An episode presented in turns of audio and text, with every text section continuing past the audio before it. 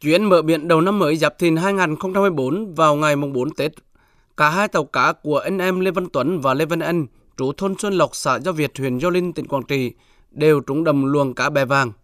Hai tàu này đánh bắt ở vùng biển cách bờ khoảng 30 hải lý, gần khu vực đảo Cồn Cỏ, và bất ngờ phát hiện một luồng cá bè lớn. Chỉ sau một ngày với lưới, hai thuyền này đánh được 9 tấn cá bè vàng, thu 630 triệu đồng. Lãnh đạo xã Giao Việt cho biết, nhiều ngư dân trong xã trồng lớn cá bè, cá ruồi trong những ngày đầu năm mới ra quân đánh bắt.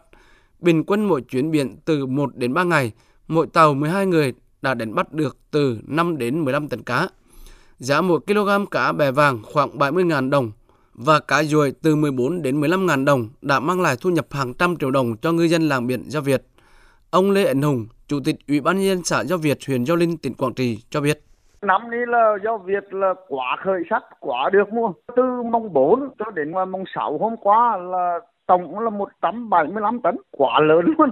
Một chiếc cà thì à, chiếc 15 tấn, chiếc 9 tấn, chiếc một thấp nhất 5 tấn mà đi trong vòng một ngày thôi.